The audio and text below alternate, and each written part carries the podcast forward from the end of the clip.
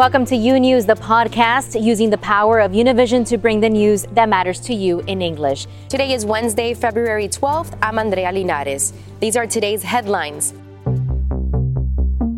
New questions today over the Justice Department's decision to reverse sentencing recommendations for one of President Trump's allies.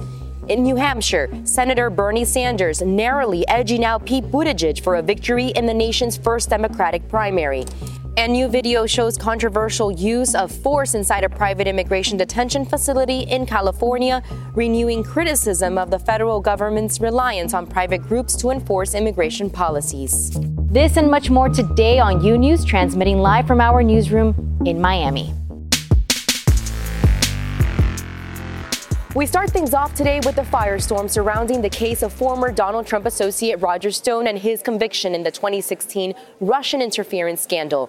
Top officials in the Department of Justice moved to lessen the sentencing recommendations of career prosecutors after President Trump publicly criticized their call for a lengthy jail term. The four lead prosecutors then quitting the case in protest, one even resigning from the Justice Department. Carolina Sarasa has more.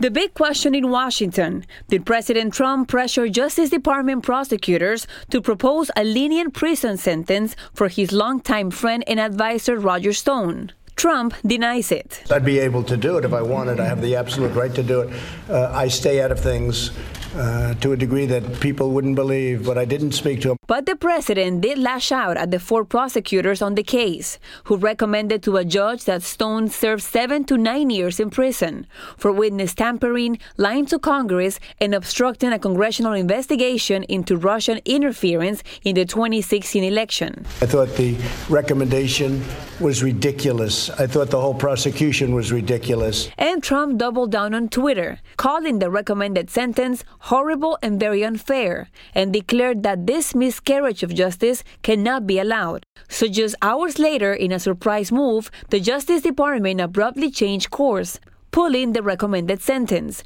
a senior justice official echoing Trump, calling it extreme and excessive. And then, a true shocker, all four prosecutors announced they were quitting Stone's case, a protest without precedent in department history. Finally, a new prosecutor came in and told the court seven to nine years for Stone, quote, will not be appropriate. Carolina Sarasa, News. Washington is still reeling over the DOJ's decision, and this morning, the White House's deputy press secretary reiterated that President Trump was not involved in the sentencing recommendation.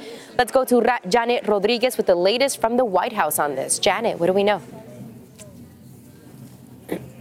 Right, and the White House insists that the president did not give a direct order to the Justice Department, that he did not speak directly to Attorney General Barr, and he was not involved in this, that it was only his opinion when he tweeted that this recommendation was unfair. But that's not enough explanation to the Democrats in Congress who are asking for an immediate investigation. They are asking for the Department of Justice's um, Inspector General to investigate the case. And furthermore, Senate Minority Leader Chuck Schumer is asking for his for the majority there, especially for Senator Lindsey Graham to call an immediate uh, hearing on this case. Uh, they say that what the president did was political interference, that it needs to be legally investigated. However, we've been talking to legal experts today who tell us that there may not be a legal case here because it could be just an opinion and the president was stating over Twitter, and it would be very hard to prove intent that the president was trying to give a direct order to the Justice Department and interfere. And the president himself doesn't seem to be very concerned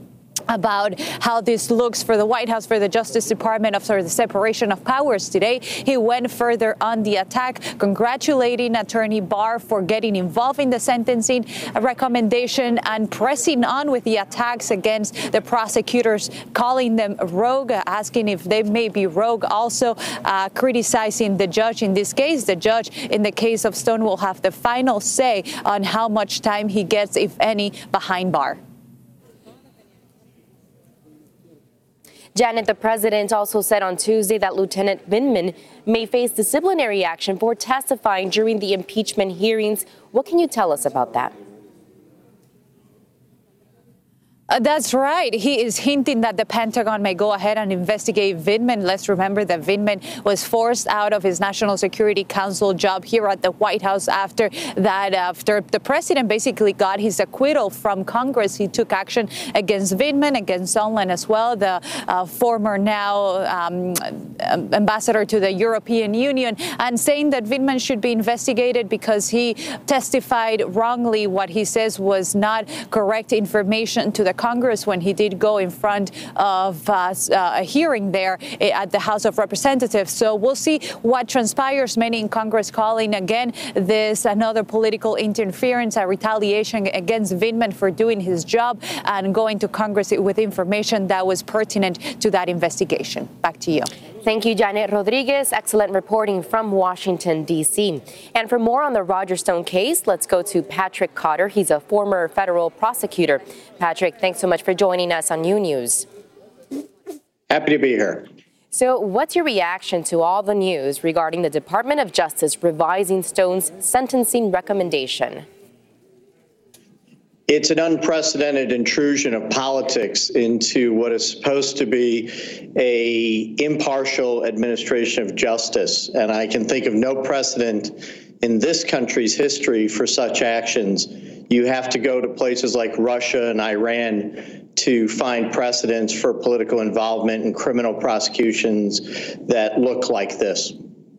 Now, we are hearing from the president a denial. He says he did not interfere, but he would be able to do so if he wanted to. So, is that statement accurate? No, that's incorrect. The president has no role in the decision making of individual prosecutors as to the legal position that they are entitled to take. Uh, there has never been a president who has done that. There is no legal precedent for it. There's no statutory precedent for it. Uh, he is not a king. Uh, he is he is suggesting that because he's the president, he can direct any federal employee in any way. That's simply not the law, and it's not the American tradition. It's certainly not DOJ practice or policy uh, since the inception of this nation. DOJ officials told CNN that the original recommendation was not communicated to the department's leaders before it was submitted and that the seven to nine year sentence was excessive. What's your take on that?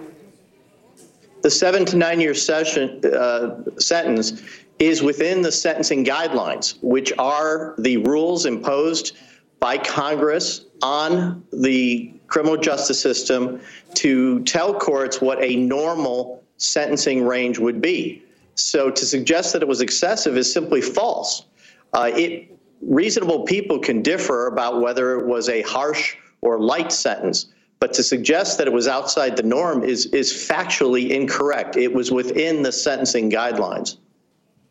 Ultimately, though, the judge in the case, Amy Berman Jackson, will have the final say. Now, we do know that she's an Obama appointee who has also overseen other cases in the Mueller investigation, for example, including the case against uh, Paul Manafort. So, what are you expecting to see? Judge Jackson is one of the most distinguished and respected judges in the federal judiciary, and I expect that she will exercise her independent judgment, which she is required to do. The government only makes recommendations, as does the defense. It is always up to the judge to determine what the appropriate sentence will be. Uh, I have no doubts that she will impose what she believes to be the legal and just sentence. But this action by the Department of Justice and the president, president uh, has certainly tainted uh, this entire legal proceeding.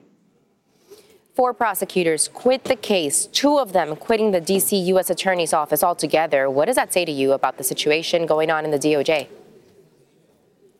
It is a crisis. It is a crisis about the credibility of our Department of Justice. It is a crisis about the credibility of our entire justice system.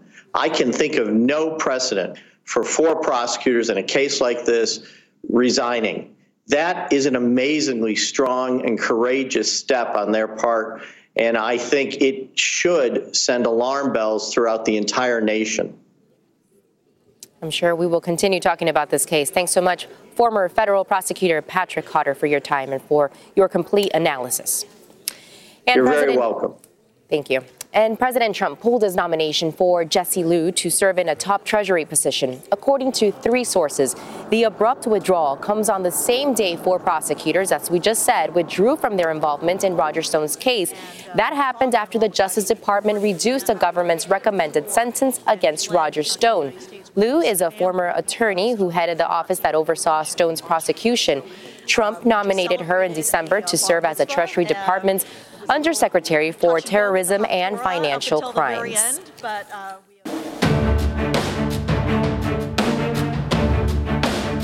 And now to some big developments in the race for the White House. The results now in from the first primary in the nation. Bernie Sanders pulling ahead, winning New Hampshire with Pete Buttigieg just close behind. And Amy Klobuchar exceeding expectations, coming in third after her strong debate performance. But Elizabeth Warren and Joe Biden disappointed with their results at the bottom of the top five. Fabiola Galindo has the latest details. That's right, a very contested election night and a decisive victory by Vermont Senator Bernie Sanders. Also surprises coming in a strong third place, Senator Amy Klobuchar. This victory here is the beginning of the end for Donald Trump. Senator Bernie Sanders with a narrow Granite State victory. It's on to win the Democratic nomination. Sanders consolidating support from the left, but coming in a close second. Former South Bend Mayor Pete Buttigieg. A campaign that some said shouldn't be here at all has shown that we are here to stay. Buttigieg making the case for a new generation of leadership. Putting forward a new perspective is how Democrats win the White House, and we will win the White House. And a surprise third place finisher. We have beaten the odds every step of the way. Fueled by her strong debate performance, Senator Amy Klobuchar vaulting into the top tier. Hello, America. I'm Amy Klobuchar, and I will beat Donald Trump. Massachusetts Senator Elizabeth Warren needed a boost close to home. At fourth place, she fell short, but she's still going to fight to the finish. Our campaign is built for the long haul. And we are just getting started and the one time frontrunner fallen. Former Vice President Joe Biden coming in a distant fifth, speaking to supporters from South Carolina. It ain't over, man. We're just getting started.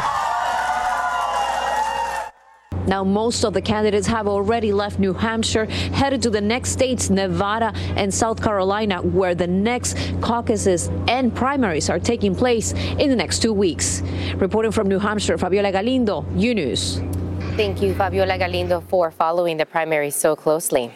And after the results in the Democratic New Hampshire primary, three candidates already suspended their campaigns. The businessman Andrew Yang officially dropped out of the 2020 presidential race after a very disappointing performance. Also, Colorado Senator Michael Bennet suspended his presidential bid as early results from New Hampshire's primary showed him failing to break out of the crowded Democratic field. Finally, today, former Massachusetts Governor Deval Patrick, the latest African American in the Democratic presidential primary, ended his campaign.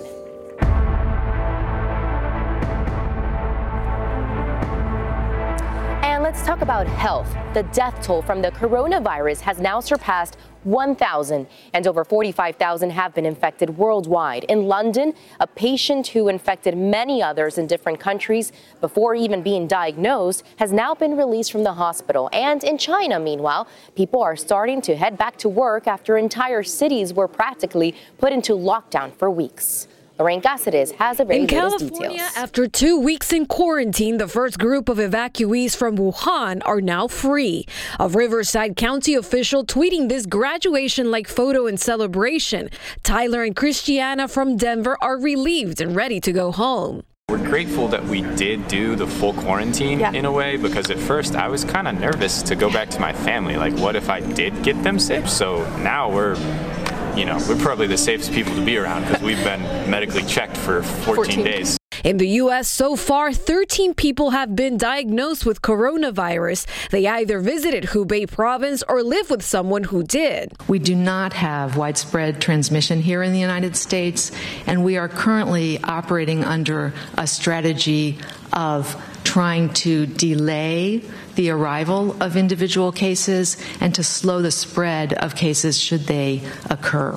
The CDC says they're taking all necessary precautions to avoid or delay a massive spread of the virus. We have exercised large scale federal quarantine in this outbreak for the first time in more than 50 years since smallpox days. And that is really because we were bringing individuals um, out of the hotspot in Hubei province with those charter flights, and we're not sure whether it was really safe to release those individuals into their home communities. According to the World Health Organization, the coronavirus could have a catastrophic impact on the world. A virus can have more powerful consequences than any terrorist action. On the Diamond Princess cruise ship quarantine off the coast of Japan, the total of infections is now at 174, making it the largest cluster of cases outside of mainland China. Today is day six. We haven't been feeling our appetite has gone away.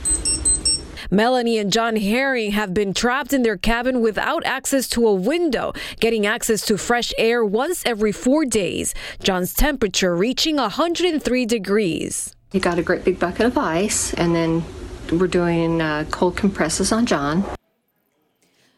A German health official is warning the world that the number of infections will get worse before we start seeing a decline in cases. But in China, the government is reporting that they have started to see a downward trend in new cases. That's the information we have so far. Andrea, now back to you. Thank you, Lorraine, for that report. So scary to see so many illnesses out there.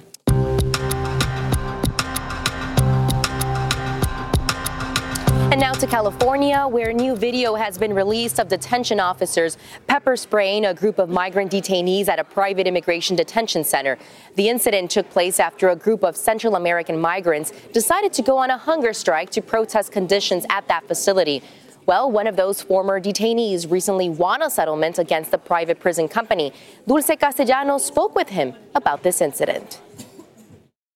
Doused with pepper spray, dragged and placed in hot showers by the guards at the Adelanto Detention Center in California was the bitter experience Isaac Lopez and a group of Central American immigrants lived for participating in a peaceful protest. Nos amenazaron, They threatened us, they covered us in pepper spray, and beat us along the way against the doors and walls, he said. Isaac is from El Salvador, and he was one of the asylum seekers that can be seen in this video captured in June 2017 when they tried to denounce the conditions at the facility to an ICE official. Desde que entramos, As soon as we entered, the clothes we were given, the undergarments were stained. They were previously used. But it was not over then. As a punishment, they were placed in solitary confinement. The group won a financial settlement after suing the guards and the company, the Geo Group, for utilizing excessive force, negligence, and violating their civil rights. La primera enmienda tiene derecho Everyone in the United States has the right to the First Amendment to express their opinion. That's a right they had, said this immigration attorney. For nearly a decade, ICE has maintained a contract with the Geo Group to run the facility, but an ICE spokesperson said they cannot comment on pending litigation. Meanwhile, a spokesperson said Geo strongly rejects the allegations outlined in the lawsuit. After what he experienced, Isaac decided to go to Mexico. yo siento mucho terror. I'm still terrified to go to El Salvador. He says the dreams that were broken in his home country and later in the United States, he will now try to rebuild in Tijuana. In Los Angeles, Dulce Castellanos, U News. The international organization Doctors Without Borders has released a scathing new report. It details the dire physical and mental health impacts of new migration policies being implemented by the U.S. and Mexican governments. As Nidia Cavazos explains, the group says migrants are being put in danger and that situation needs to end. A year has passed since the Mexican government agreed to allow migrants seeking asylum in the United States to wait in Mexico for their cases to be decided. More than 60,000 asylum seekers have been sent back, and many have been through hell, especially in Tamaulipas. Me intentaron quitar los niños. They tried to take the kids away from me. I also received threats from the people I've been running away from. Entrando aquí en México también. Entering Mexico, I came here for the first time. I was kidnapped in Nuevo Laredo. A new report by Doctors Without Borders reveals that between January and September of last year, 8 out of 10 people they treated in Nuevo Laredo suffered some type of violence. Furthermore, in September alone, more than 56% of the migrants they treated said they had been kidnapped or been subjected to attempted kidnapping. But the October figure is even more alarming.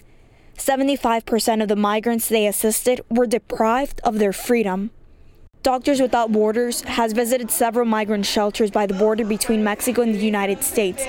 The organization's head of mental health in Mexico described the physical and psychological wounds that organized crime can have on those leaving their home countries behind. Tienen, digamos, con secuelas a largo plazo a nivel cognitivo por diferentes lesiones en lóbulo frontal, por ejemplo. They receive long-term damage due to lesions on the frontal lobe or the speech area of the brain.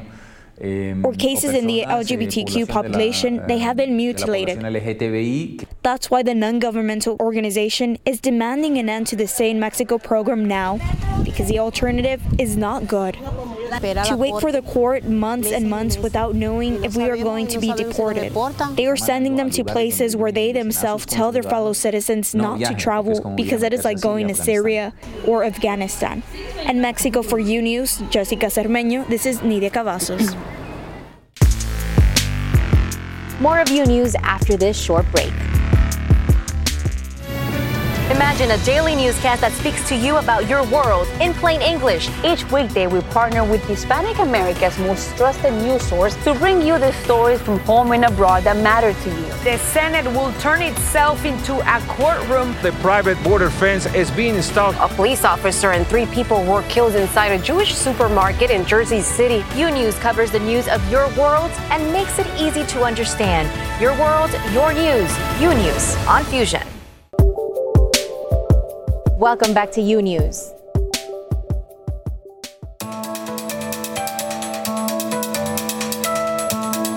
In Cuba, the rape of an eight year old girl over the weekend in Santiago provoked a lynching attempt that then turned into a battle with police forces.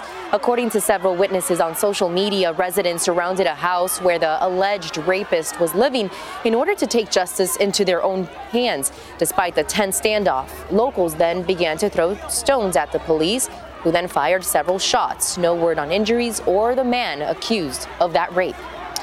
In Honduras, authorities today arrested the head of the national police, accusing him and his wife of money laundering.